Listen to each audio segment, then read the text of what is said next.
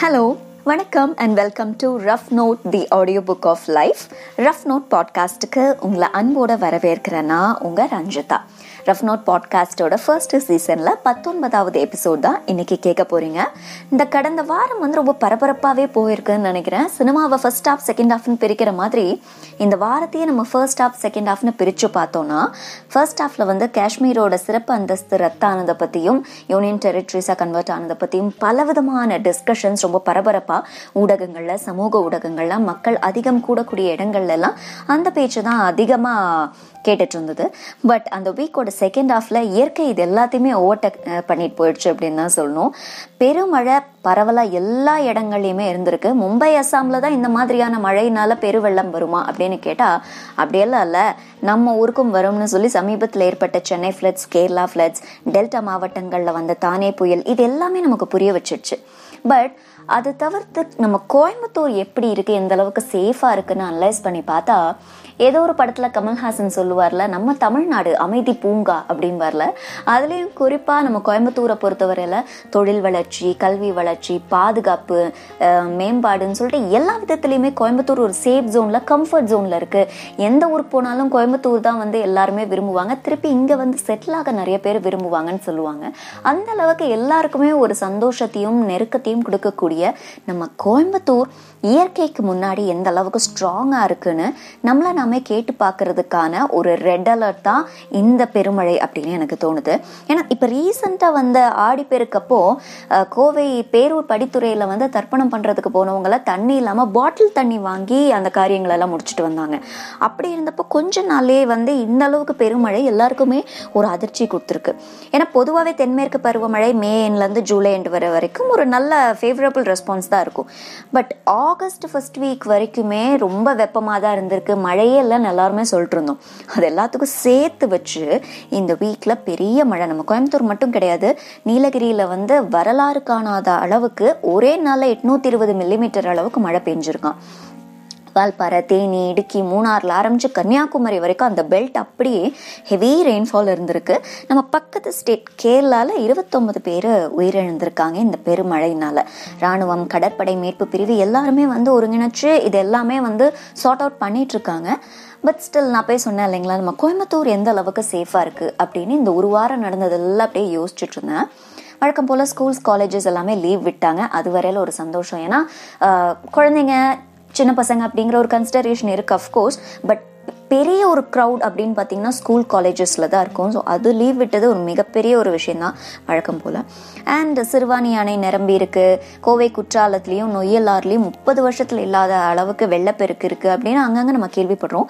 But முக்கியமாக ஒரு சில இடங்கள் பார்த்தீங்கன்னா நம்ம திருச்சி சாலையில் அப்புறம் பொள்ளாச்சி சாலை உக்கடம் மாத்துப்பாலம் ஏரியாவில் கவுண்டம்பாளையம் இந்த மேட்டுப்பாளையம் சாலையில் அங்கெல்லாம் வந்து மேம்பால பணிகள் நடக்கிறதுனால அங்கே பயங்கரமான சேரு சகதி டிராஃபிக் நீர்த்தேக்கம் அப்படின்னு ரொம்ப கஷ்டப்பட்டிருக்காங்க. அந்த ஏரியாவில் இருந்த மக்கள் அந்த மேம்பால பணிகள் ரொம்ப துரிதமாக நடக்கிறது இல்லாத காரணத்தினால ஒரு சில இடங்கள்ல எல்லாம் ரொம்பவே பெரிய பாதிப்பு ஏற்பட்டிருக்கு.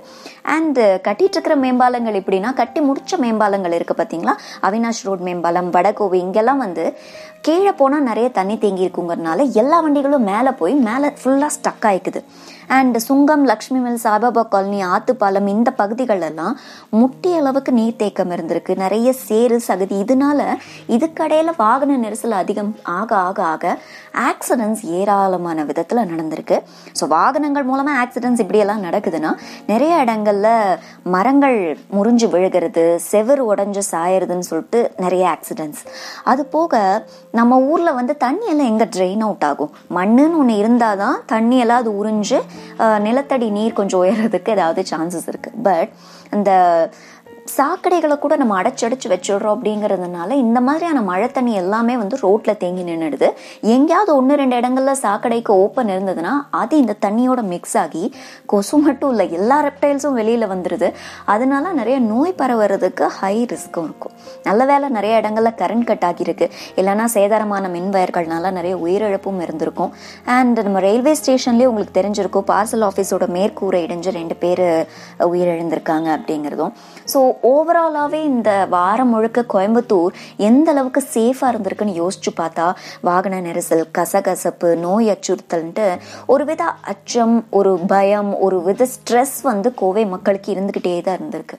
இதெல்லாம் ஒரு பக்கம் இருந்தாலும் ஆஃபீஸ்லேருந்து வீட்டுக்கு போகிறோம் வீட்டிலேருந்து வேற ஒரு இடத்துக்கு போகிறோம் டூ வீலரில் போனால் ரெயின் கோட் அதெல்லாம் போட்டுக்கிறோம். வீட்டுக்கு வந்து குளிச்சிடுறோம் ஃப்ரெஷ் ஆகிடுறோம் காரில் தான் போகிறோம் நம்மெல்லாம் இவ்வளோ சேஃபாக இருந்துமே கூட நமக்கு இந்த மழை இந்த அளவுக்கு வந்ததுன்னா கொஞ்சம் பயம் இருக்குது அப்படி இருக்கிறப்போ இந்த சாலையில் வசிக்கிறவங்க எங்கே போவாங்க? குறிப்பாக ஆதரவு இல்லாத நாய் பூனை மாடு இதுக்கெல்லாம் யார் அடைக்கலம் தருவா? அதுக்கு ஏதாவது பேச தெரியுமா? எப்படி போகும்? மனநலம் சரியில்லாதவங்க எங்கே படுத்து தூங்குவாங்க? எப்படி சாப்பிடுவாங்க? இந்த மாதிரி நிறைய விஷயங்கள் இந்த மழை நம்மளை யோசிக்க வச்சிருக்கு. ஸோ இந்த மழை வெள்ளம் மாதிரியான இயற்கை பேரிடருக்கு நம்ம எந்த அளவுக்கு ப்ரிப்பேர்டாக இருக்கும்? இந்த இப்போ மட்டும் இல்லை இப்போ கொஞ்ச நாளில் மழை தணிஞ்சாலும் அடுத்து வரக்கூடிய செப்டம்பர் அக்டோபர்லலாம் பெருமழையை இன்னும் அதிக மழையை எதிர்பார்க்கலான்னு வெதர் ரிப்போர்ட்ஸ் எல்லாமே சொல்லுது. ஸோ சிட்டியை தாண்டி அவுட்ஸ்கர்ட்ஸ்லலாம் அணை நீர்மட்டம் உயர்றதாகட்டும் ஏரி குளம் இதெல்லாம் நிரம்புறதாகட்டும் அதெல்லாம் ரொம்ப சந்தோஷமான விஷயம். பட் சிட்டிக்குள்ளே மழை வர்றப்போ நம்ம இந்த டவுன் பிளானிங் எந்த அளவுக்கு சேஃபாக பண்ணி வச்சுருக்கோம்? மக்களுடைய இயல்பு வாழ்க்கை பாதிக்காமல் எந்த அளவுக்கு சேஃபாக வச்சுக்கிறோம்? நம்மளை நாமே எவ்வளோ பாதுகாப்பாக வச்சுக்கிறோங்கிறது உண்மையிலேயே இந்த மழை நம்ம எல்லாரையுமே யோசிக்க வச்சுருச்சுன்னு நினைக்கிறேன். ஸோ இன்னும் கொஞ்ச நாட்கள் இந்த மழை தொடரலாம். ஸோ உங்களுடைய ப்ரையாரிட்டி எதுவாக இருந்தாலும் இப்போ அதெல்லாம் கொஞ்சம் தள்ளி வச்சுட்டு நம்மளோட சேஃப்டியை மட்டும் இப்போ வந்து கொஞ்சம் ஹைலி ப்ரையாரிட்டைஸ் பண்ணிக்கலாம். உயிரை விட வேறு எதுவுமே பெருசு இல்லைன்னு நினைக்கிறேன். So all of you please have a safe monsoon and take care of yourselves இந்த எபிசோடு உங்களுக்கு பிடிச்சிருக்கும்னு நினைக்கிறேன். கேட்டதுக்கு ரொம்ப ரொம்ப நன்றி. திருப்பி நான் உங்களை அடுத்த எபிசோடில் சந்திக்க வரேன். அண்ட் ரஃப் நோட் பாட்காஸ்ட்டில் அடுத்து வரக்கூடிய எபிசோட்ஸில் நான் எந்த டாபிக்ஸ் பற்றி உங்ககிட்ட பேசலாம் நீங்கள் நினைக்கிறீங்களோ அதை நீங்கள் எனக்கு தெரிவிக்கலாம். ப்ளஸ் இந்த எபிசோட்ஸ் பற்றி உங்கள் ஃபீட்பேக்கையும் நீங்கள் எனக்கு தெரிவிக்கலாம். நிறைய பேர் வாட்ஸ்அப்ஸில் எல்லாமே வந்து வாட்ஸ்அப்பில் எனக்கு மெசேஜ் பண்ணிகிட்ருக்கீங்க ரொம்ப ரொம்ப நன்றி. அது போக ஃபேஸ்புக் அண்ட் இன்ஸ்டாகிராமில் ரஞ்சிதா ரவீந்திரன் அப்படிங்கிற என்னுடைய ஹேண்டில்லையும் நீங்கள் இதெல்லாம் தெரிவிக்கலாம்.